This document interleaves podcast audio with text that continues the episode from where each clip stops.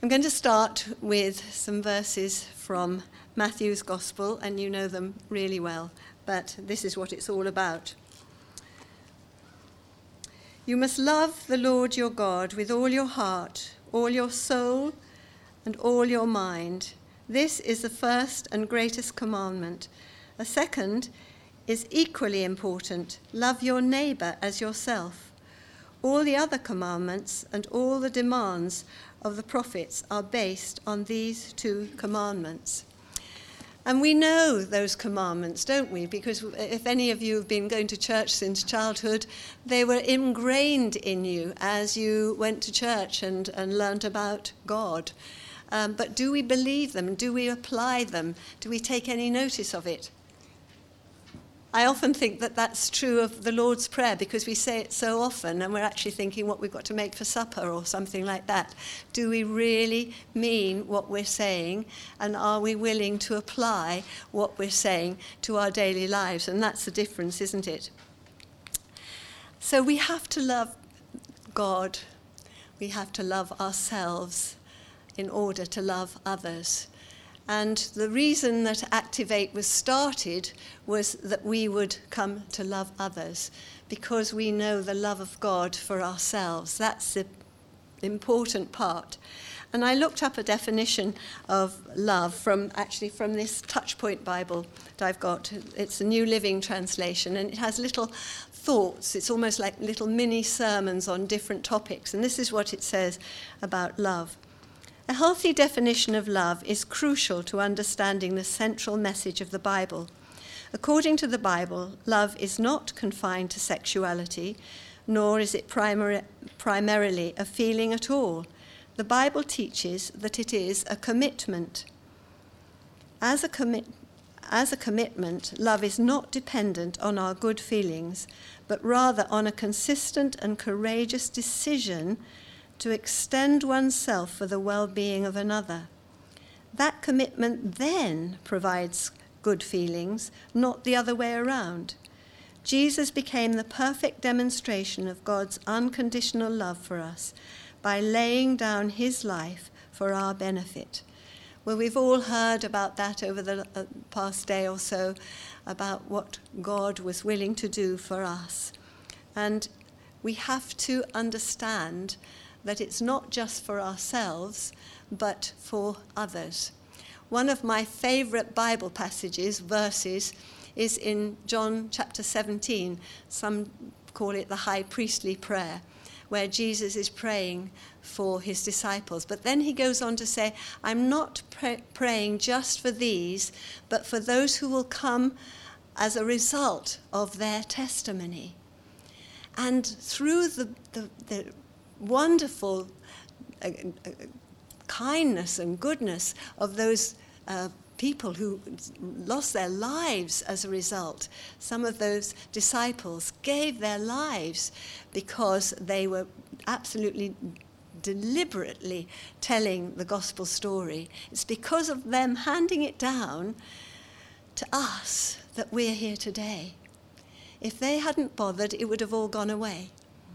But we have the benefit. Therefore, we have to hand on the baton. And that's one thing that I love about um, uh, Activate today because we're handing on the baton to young people. Miss Activate, the younger people are getting to know the importance of sharing the gospel. And how do we do it? Through making friends with other people. Um, and it's how we apply it his God's commands to our daily lives, um, that we'll be able to be faithful to that purpose, to be able to find opportunities in order to draw others into the kingdom. Through the love of God, we are able to go out into all the world to make disciples and share the good news. Now, we don't all go out into all the world. We might just go into our neighborhood, down our street, into the doctor's surgery, wherever it might be. Our areas of influence are all different. Even in this small gathering, we've all got different areas of influence and different opportunities. But first, we must love ourselves, we must love God. And then we have to love ourselves. and we can love ourselves when we understand how much God loves us. In Ephesians chapter 2, it says, We are God's masterpiece. He has created us anew in Christ Jesus so that we can do the good things He planned for us long ago. I don't know if you've read this. Please forgive me if you've heard it lots of times, but it's something that I love to repeat. One flaw in women. By the time the Lord made woman, he was into his sixth day of working overtime an angel appeared and said, Why are you spending so much time on this one? And the Lord answered, Have you seen my spec sheet on her? She has to be completely washable but not plastic, have over 200 movable parts, all replaceable, and able to run on Diet Coke and leftovers, have a laptop that can hold four children, a lap that can hold four children at one time, have a kiss that can cure anything from a scraped knee to a broken heart, and she will do everything with only two hands. The angel was astounded at the requirements. Only two hands? No way. And that's just on the standard model. That's far too much to work for one day. Wait till tomorrow to finish. But I won't, said the Lord. I'm so close to finishing this creation that is so close to my own heart. She already heals herself when she is sick and can work 18 hour days. The angel moved closer and touched the woman. But you've made her so soft, Lord. She is soft, the Lord agreed, but I've also made her tough. You have no idea what she can endure or accomplish. Will she be able to think?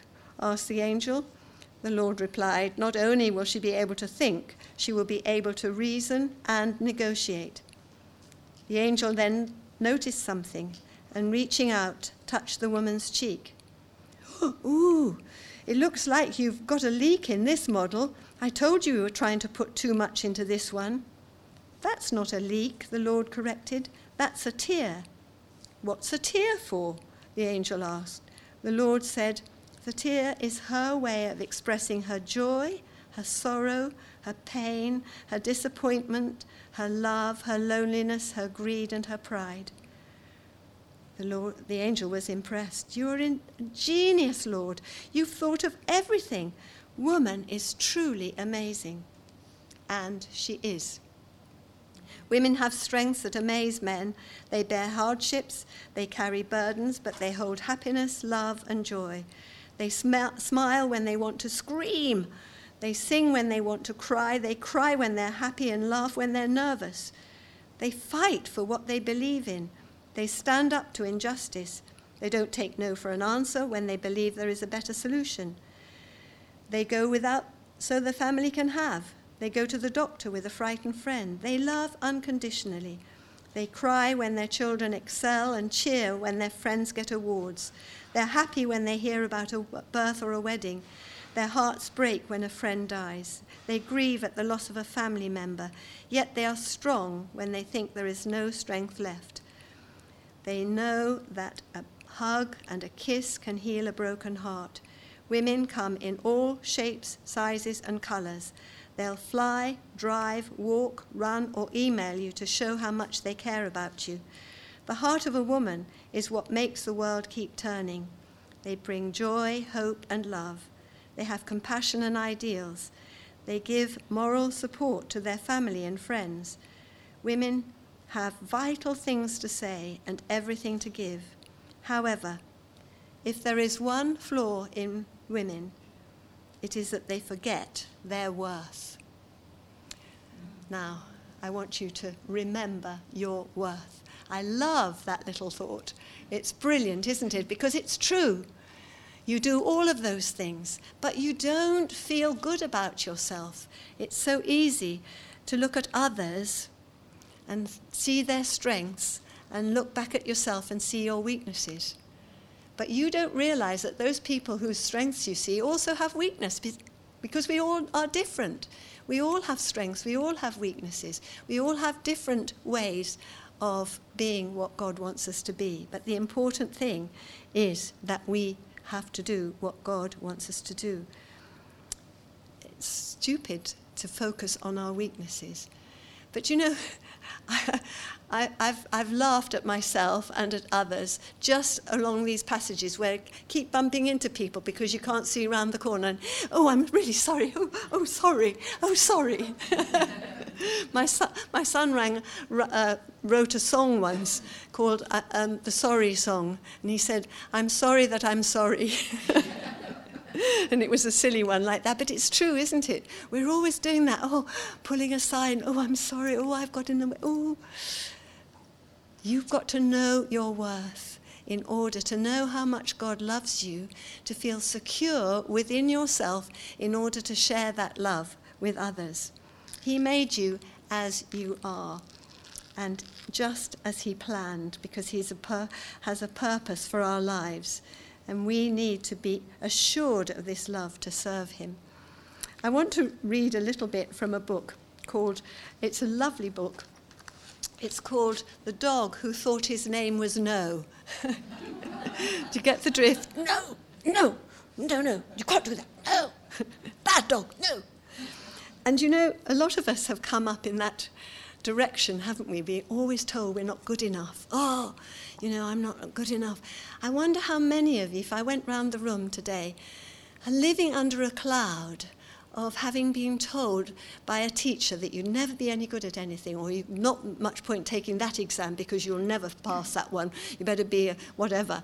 And, and you've always felt that you were no good. And sometimes it's not teachers, it can be parents who can actually put you down, you'll never be good enough, or you haven't got good enough uh, exam results, and so on.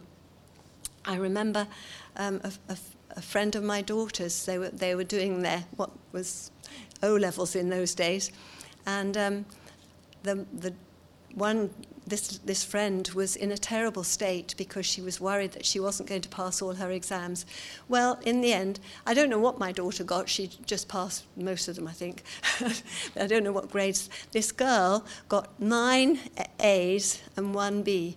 And she went back to her father and said, Look, I've got nine A's and only one B. And he just said, Well, what happened to the B then? And the sad thing was that girl went on to have anorexia and all sorts of problems as a result. She just didn't feel loved. my daughter said, Well, my family don't even know if I'm doing O levels or A levels. Maybe that was a bit too weak, but never mind. They survived. but, but you get the drift.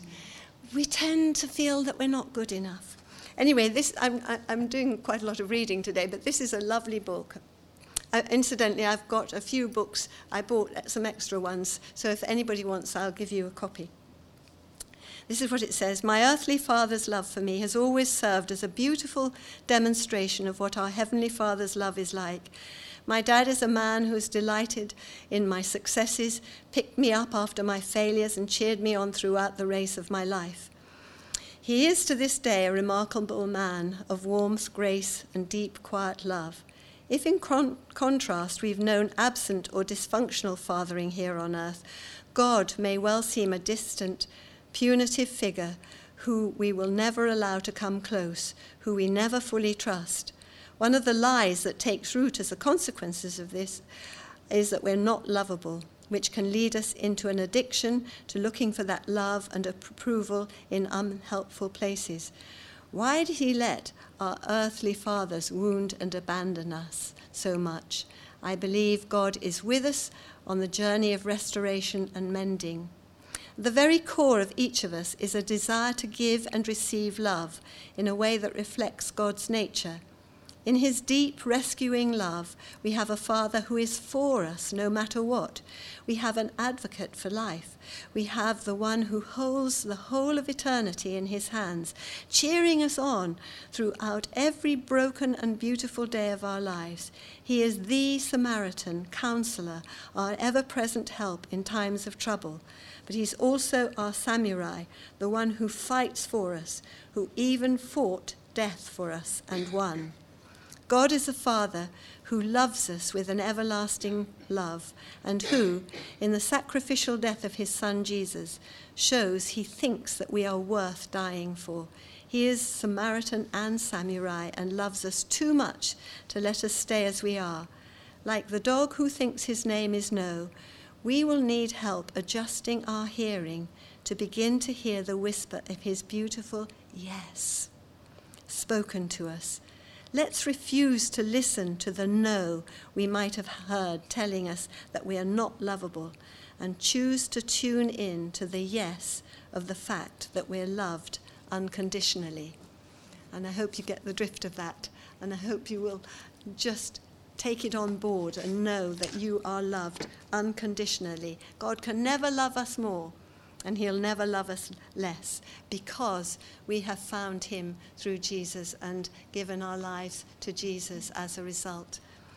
So we must love ourselves in spite of our faults and weaknesses in order that we start to love others. I don't think I need to say start to love others. Continue and grow in your love for others would probably be more appropriate.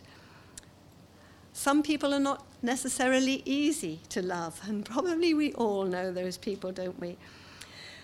Maybe some people say that about me. but we press on.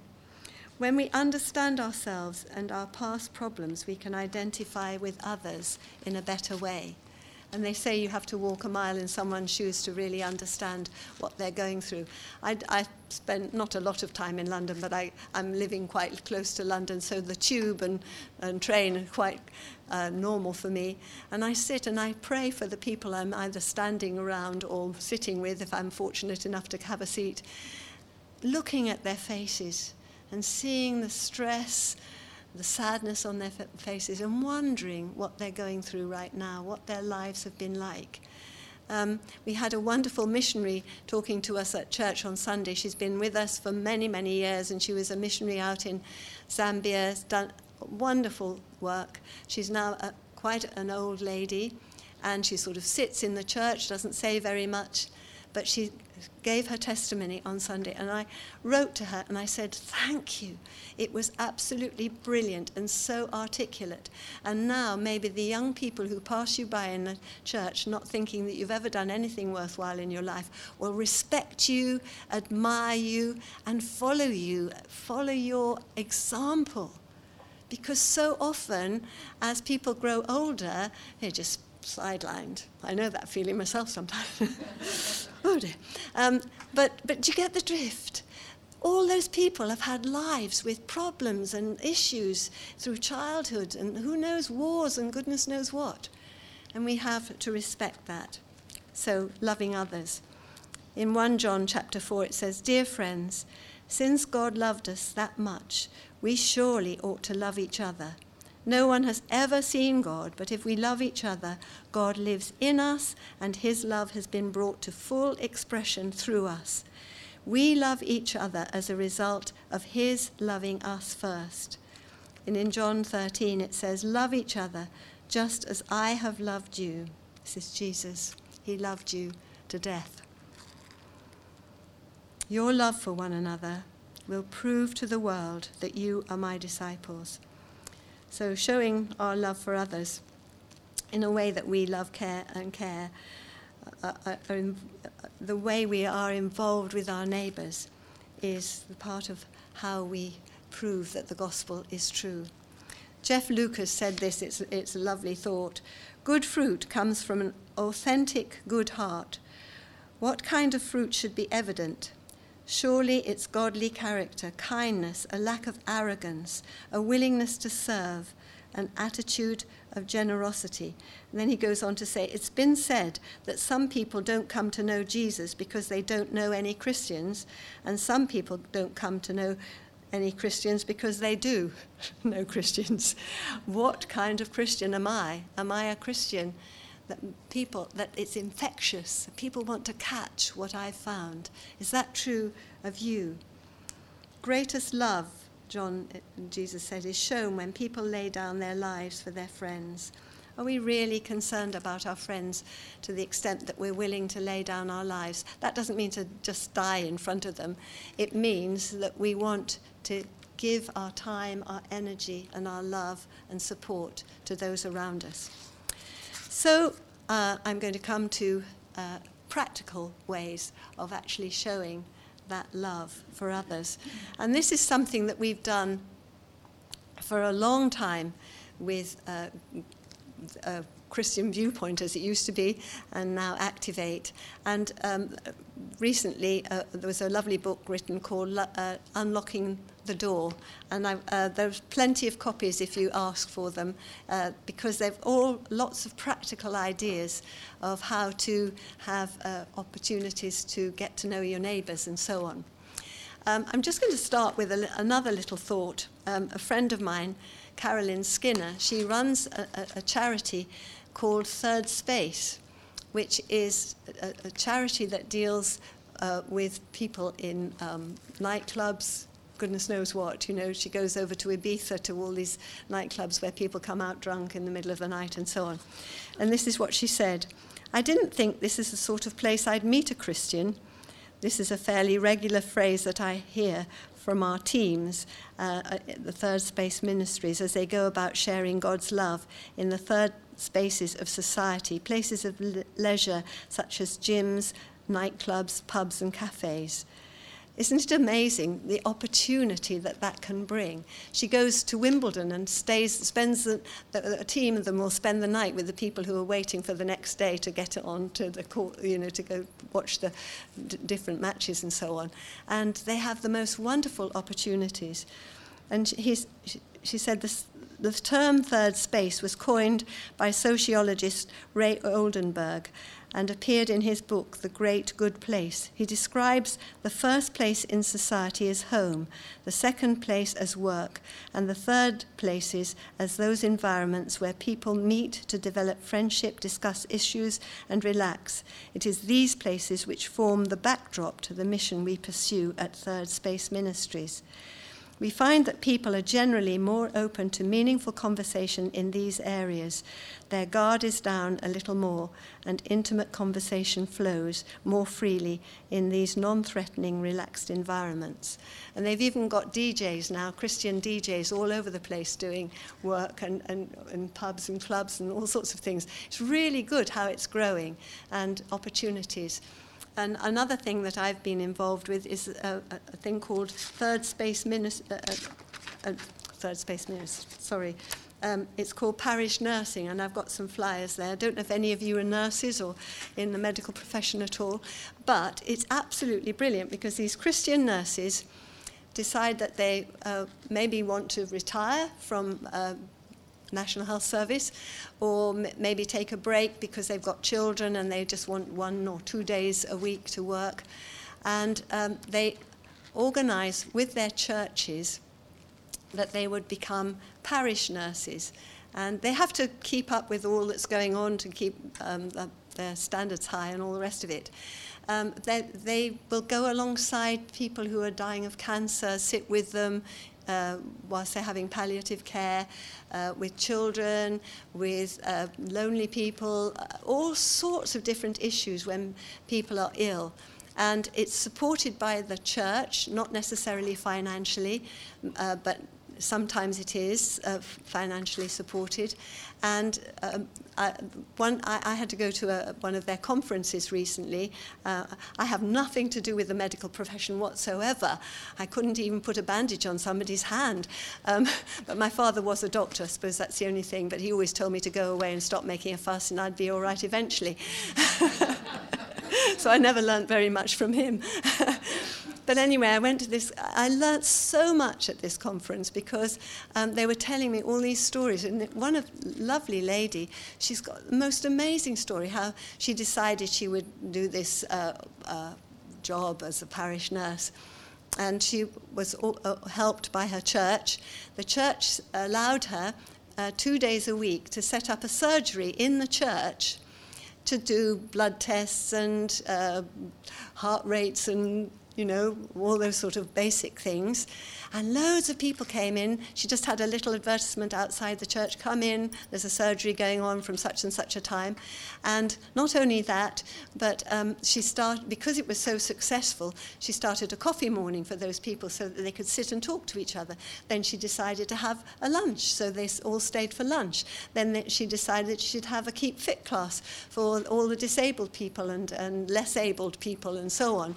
And it's grown and grown and grown, just as a result of that, and, and the other um, volunteers from the church take part and make the lunches and do the coffees. What a fantastic opportunity for evangelism. Just a simple thing as that. Now, it's not simple by my standards because I wouldn't know how to take anybody's blood pressure or anything like that. But I'm saying about nursing. That's that wonderful genre, that opportunity with that sort of gift. So all sorts of different opportunities. I've also got some flyers for parish nursing if anybody's interested there. Charity events all sorts of charity events that you can do.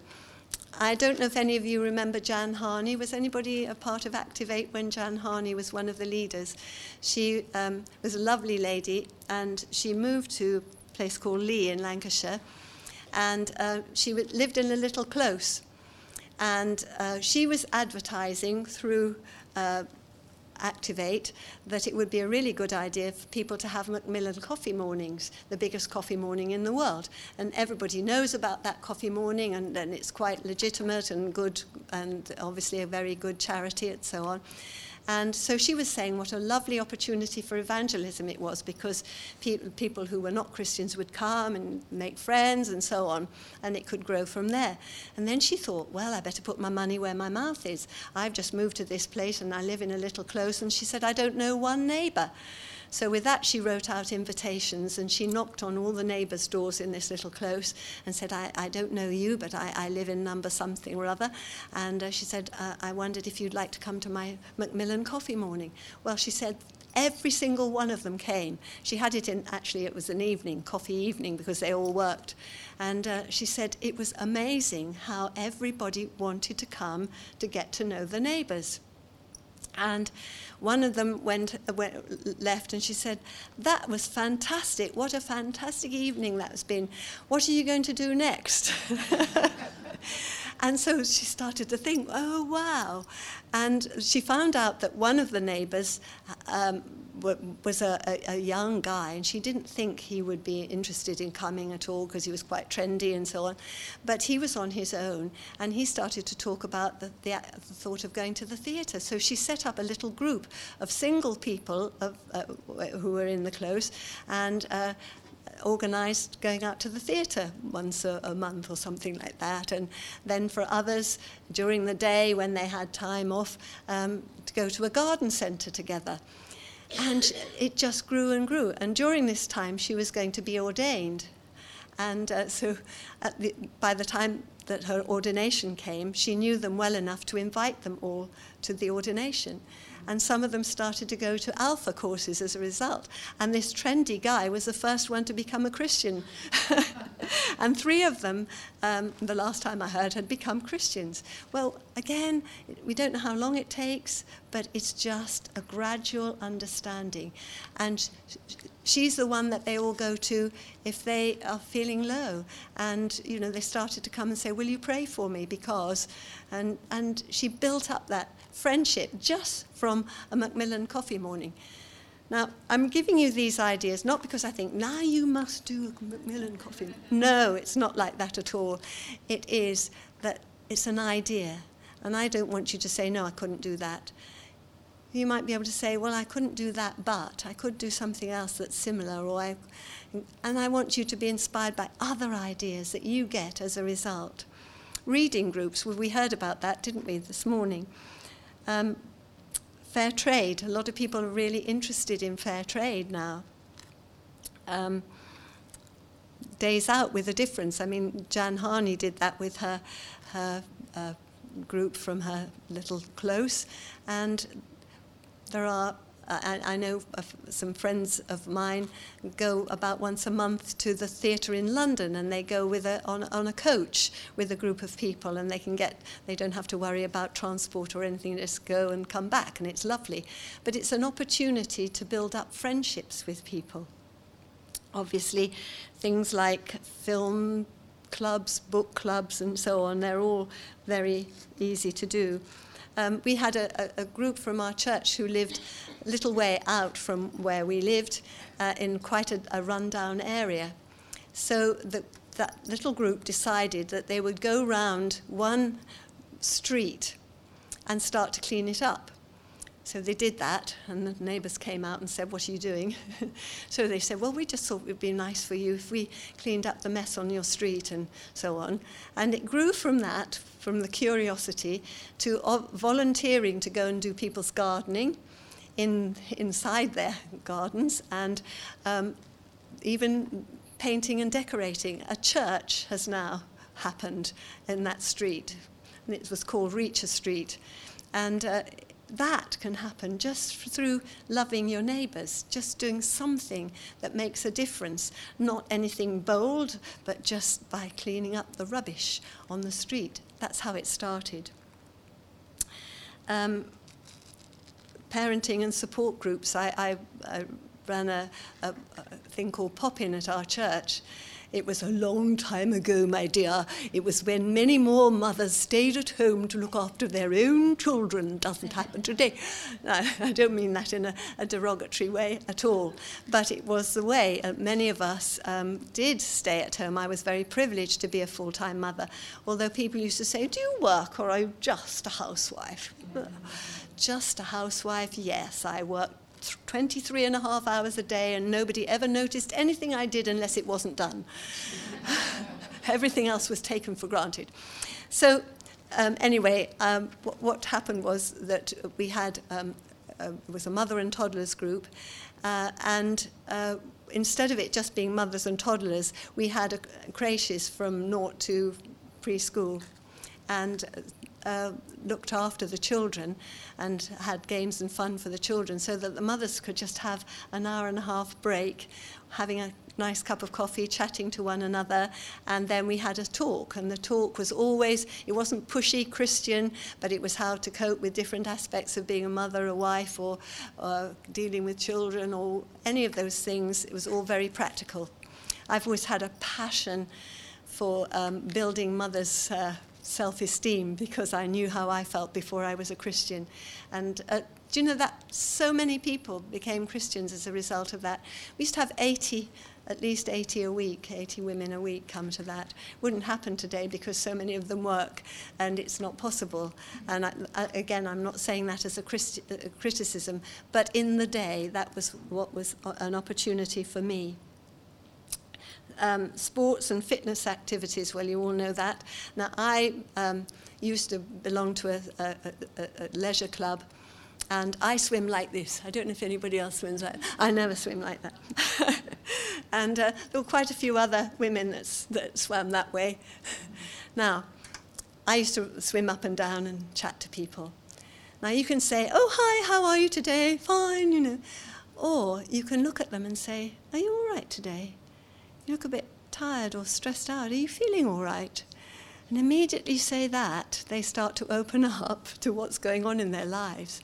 And I have to say that um, as a result of what I did, none of them became Christians, but I used to get out of the pool, wrap myself in a towel in the changing room, and pray with them, with their blessing. And never, and never, oh no, don't pray for me.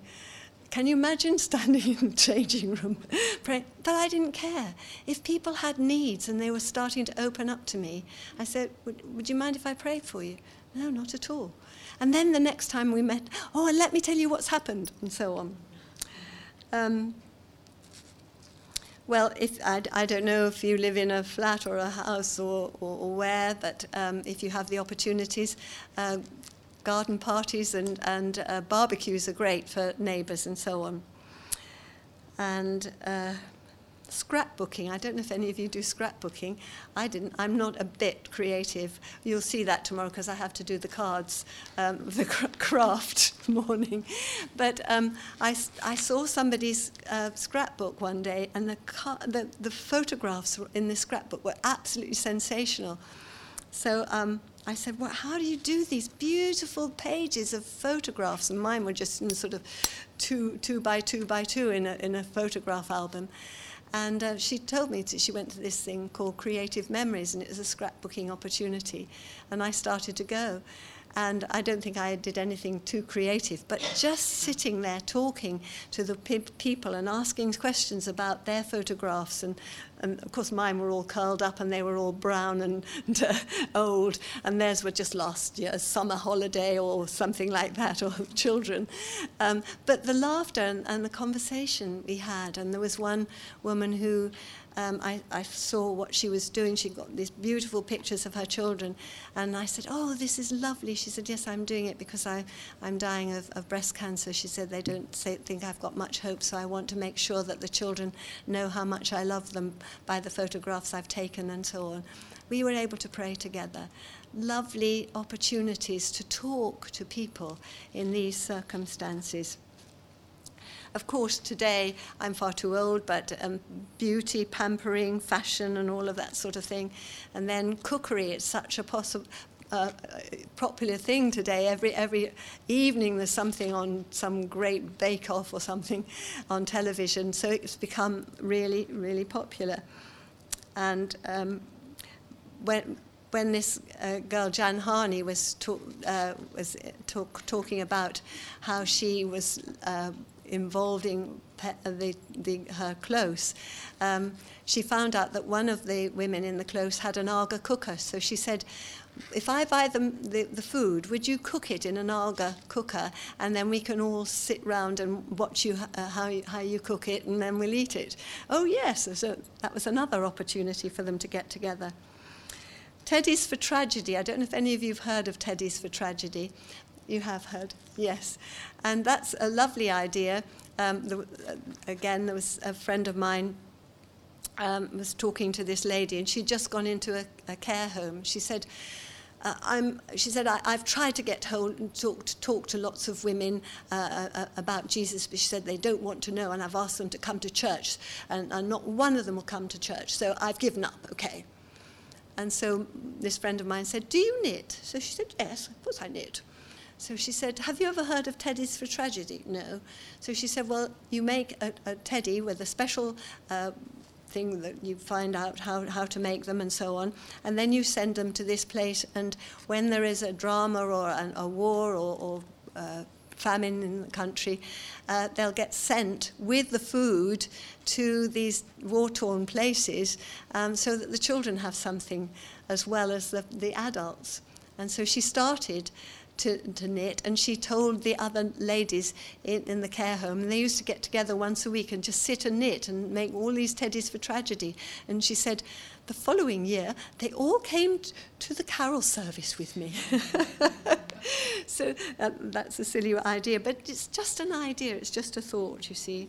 And you can have discussion evenings, school involvement. I heard a lovely story of a, a, a woman who was very concerned about her daughter taking her uh, A levels, and all the children, the, the students were all very stressed, and the mothers were all stressed as a result. So she decided to uh, take over a restaurant one evening, on the top floor of a restaurant, and have a meal for all the mothers and all the children, so that they all knew that they were supporting one another rather than competing. And all, the whole class got together, and the parents and the children, and uh, they were asked to bring either a poem or a thought for these children. And she said the whole evening was in tears with these lovely stories that the, the parents told about the children. And it made such a difference to the way the children coped with the exams. Uh, I don't know if any of you have heard of, of Bill Hybels, but he, he's a, a famous uh, pastor in America, and a church in America, and he's written a book called Just Walk Across the Room. Has anybody read it? Oh, yes, a few of you have. I think it's one of the best books on evangelism that you could find. So good. And it is literally just walk across the room. And it's a story of a guy who was at a, a party for, for his organization and everybody was standing around having drinks in groups. And there was one Asian guy looking um, really sad and standing against the wall, and nobody was taking any notice of him. So this guy left his group, walked across the room to him, and started to talk to him. And he said, Come and join us. He said, Oh, I'm just used, nobody ever wants to talk to me, I'm used to it. He said, Well, I want to talk to you. So um, he said, Are you a Muslim? He said, Yes, I am. So this guy said, Well, I'm a Christ follower. But he said, I've really always wanted to know more about the Muslim faith. So he said, Do you think we could meet for a coffee sometime and you could tell me more about the Christian uh, the, the Muslim faith. He said, Yes, that would be fine. Well, they met and they became really good friends. Long story short, this Muslim became a Christian. But he just walked across the room, and the idea is you might just have the opportunity to do that first step. Never see that person again, but somebody else will take it on. But we, each of us, has to be really aware of what's going on in people's lives, to have that sort of sense Holy Spirit sense of what needs to be done to take that next step so that we don't waste opportunities. Just loving someone, just actually having a laugh with someone. One of the things that I loved about this conference last year was that the staff were all so good to us. They were really friendly, helpful, and I believe they've been the same this year. And we need to show them our appreciation. We are Christians. It's the way we uh, live our lives today and tomorrow that they will notice. They might not see Christians, they know we're Christians. But how are we responding to them? Are we bothering to say thank you when they clear the table or uh, clean the rooms or whatever it might be? Are we aware of what goes on? I, I would say that um, I do a lot of traveling, and whenever I go into a service station, I always look for the person who's cleaning the loos and make a point of saying thank you to them because they're invisible people. Nobody ever bothers to speak to them. And they're always so amazed that I bother to say hello and have a chat and what's your life like and so on. And it's nothing very much and it doesn't lead them to Christianity, but in, a, in circumstances like this, they do know where we're coming from. Are we arrogant? Do we push, push them away? Do we elbow them? Do we bother to say thank you and look up when they take our plates from? All of those little things. It's not very much. But we are Christ in this world today, and we have to show it. I, uh, uh, this morning, um, Mandy was talking about friends, and I have one friend who um, I, she, we were really good how we swap children and so on, um, as we do as mothers when their children are at school. And I became a Christian, and she came to pick up her children a couple of days, only about two days after I became a Christian. And she um, put the children in the car, and she was going, she said, Thank you. She said, But I, I must tell you, I'm really worried about something. So I said, Oh, you worried? What are you worried about? And I said, I don't worry anymore. She went, What? You're always the most worried person on the planet. And I said, I became a Christian this week and my life has totally changed. What? And I thought, oh, What have I said? You know, I'm going to lose this friend. and uh, so, anyway, the next day she came back. She said, Can you tell me about it? I want to become a Christian too. The next day, she, that day, she became a Christian. She gave her life to the Lord. It took me nothing, no time at all. And actually, it was amazing that that woman became a Christian. She became such a wonderful Christian. And sadly, her daughter was murdered some years later, and she said she could never have coped without knowing Jesus. On the other side of it, I had a, a, another friend who was a similar thing. Our, our boys were uh, friends from the age of three, um, and uh, I told her that I'd become a Christian. She said, Don't talk to me about Christianity, I don't want to know about it. She said, I've, I've met some Christians and it's so awful. I just don't want to talk, talk to you about it. So I thought, oh, all right then. But I just went on loving her. I prayed for her every night for nine years. I couldn't have been that good a Christian, could I, if it took me that long? And then one day she rang me up and she said, Do you have to be desperate to become a Christian? and I said, No. And she said, Right, I want to become one. I don't think that was anything to do with me, do you, after nine years? So I don't know how we've, uh, we, we've pretty much run out of time, haven't we? Uh, yes, so I must finish here. And I just want to read this. Whenever we feel inadequate in the impossible tasks the Lord has given us to do, we need to confess, Lord, I can't make it on my own. This is beyond me. I just don't have what it takes. To such a prayer, I believe his response would be, Good. You were never me- meant to be adequate on your own. Now relax and allow me to think through your mind, and I'll reveal my strategy and show you how you will accomplish it with my strength. You don't have to thrash about with uncertainty. The Lord will guide and provide. And it's His wisdom that we need as we let go and allow Him to focus our lives, to enable us to be what He wants us to be. And I'll finish with one verse from Philippians chapter 1. I'm sure that God, who began the good work within you, will continue his work until it is finally finished on that day when Christ Jesus comes back again. Amen.